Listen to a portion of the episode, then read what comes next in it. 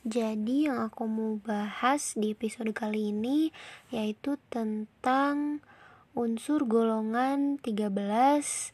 Yang pertama boron. Nah, boron ini adalah unsur yang paling atas dari golongan tiga belas. Jadi kalau di golongan tiga belas dia ada di paling atas dan dia tuh unik karena dia tuh non logam dengan titik lebur tinggi, tapi konduktivitasnya rendah. Nah, ini yang bikin uh, dia menjadi bentuk strukturnya itu dipengaruhi dari faktor ini gitu. Boron itu memiliki dua struktur allotrop. Nah, allotrop itu adalah modifikasi struktural yang beda dari sebuah unsur yang sama atau bisa dikatakan bentuk yang beda dari unsur yang sama juga.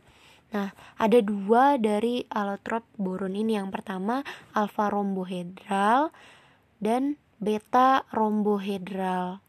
Kalau misalnya alfanya itu dia B dua belas ikosahedral dengan ikatan kovalen B. B. Nah, struktur ini itu mem- dapat membuat kisi tak hingga.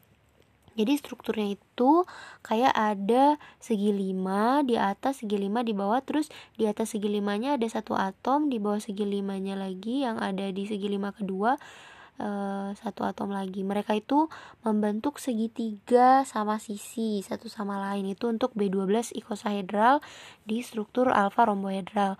Untuk struktur beta rombohedral dia terdiri dari B delapan puluh empat unit. Nah, dia itu konstruksinya itu dari struktur kisi tak hingga yang membangun beta rombohedral yang pertama. Jadi ada senternya itu B dua belas ikosahedral yang alfa rombohedral tadi. Kemudian di tiap atom boron di ikosahedral itu mengikat atom boron lainnya secara kovalen. Nah, diikat, kemudian bentuknya itu ditambah lagi hingga seperti fullerene atau e, membentuk lingkaran bola B enam puluh. Jadi dia mengurung struktur yang udah terbentuk. Nah, kemudian ditambah lagi menjadi B delapan puluh empat unit. Sumber boron yang alami itu boraks.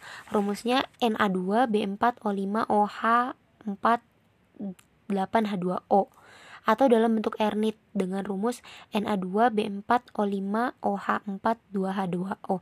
Jadi bedanya itu ini kan sama-sama senyawa terhidrat. Kalau boraks ada delapan molekul H dua O, kalau Ernit dua molekul H dua O. Untuk boraksnya sendiri sama, eh, dia terhidrat dari N A dua B empat O lima O H empat. Nah, boraks dapat bereaksi dengan asam membentuk boron hidroksida. Jadi boraks itu kan kalau misalnya dibentuk ion jadi B empat O lima O H empat min dua dengan fasa terhidratnya delapan H dua O. Nanti ketika ditambahkan asam, kemudian terjadi reduksi, ditambah dua elektron menghasilkan empat B O H tiga tambah empat belas H dua O. Nah, kemudian si dua B O H tiga menjadi B dua O tiga tambah tiga H dua O. Jadi dengan pemanasan si boraks hidroksida dapat membentuk boraks oksida B dua O tiga. Nah, boron dengan eh, senyawa strukturnya seperti itu bisa membuat gelas atau kaca borosilikat yang gak mudah retak gitu. Jadi kalau misalnya yang udah dijelasin tadi strukturnya itu kayak berlapis-lapis gitu. Ada yang alfanya B dua belas ikosahedral, yang e, beta rombohedralnya ada B delapan puluh empat. Nah, kemudian ikatan kovalennya yang e, alfa sama beta itu kaku. Jadi dia wujudnya kristalin, keras banget. Titik leburnya itu tinggi, mencapai dua ribu empat ratus lima puluh tiga Kelvin itu untuk beta rombohedral. Nah, jadi dia sangat kuat, sangat kencang ikatan kovalennya. Kemudian yang senyawa di bawah boron untuk periode uh, selanjutnya di golongan tiga belas yaitu aluminium. Aluminium ini sifatnya amfoter. Kalau tadi kan boron basa Lewis, eh, asam Lewis. Kalau aluminium ti amfoter. Amfoter.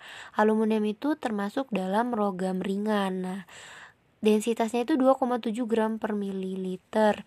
Sifatnya itu konduktor panas yang baik.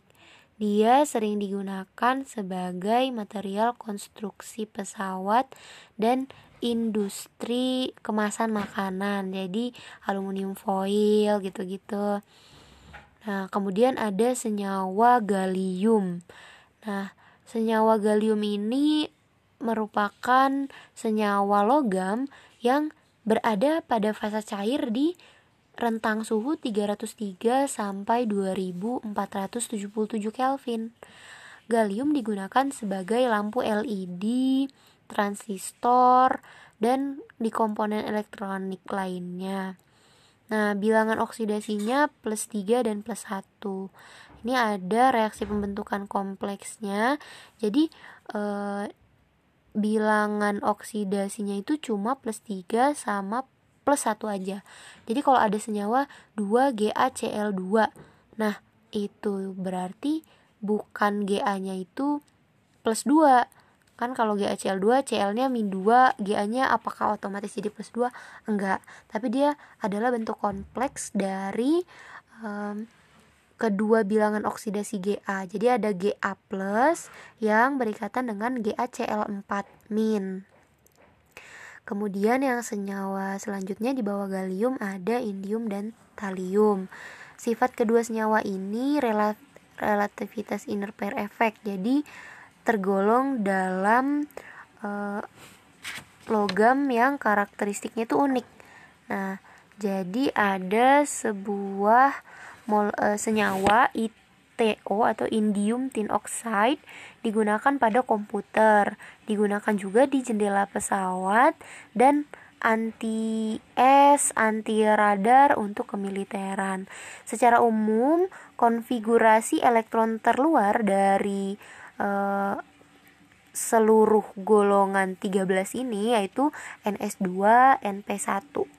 Itu kecuali untuk galium, thallium, indium.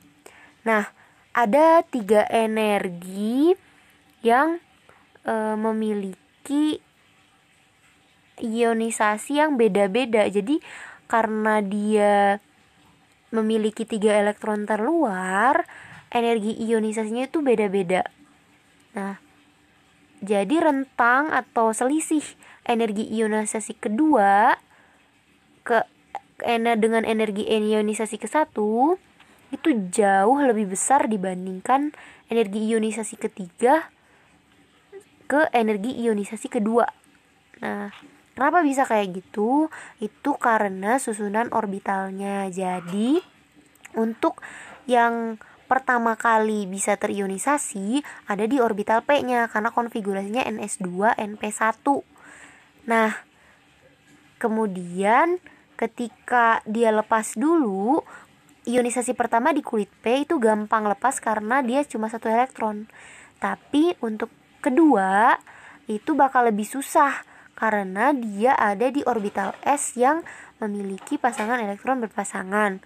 Maka dari itu golongan tiga belas itu memiliki kecenderungan untuk terbentuk M tiga plus, tapi dengan energi ionisasi selisihnya berbeda-beda.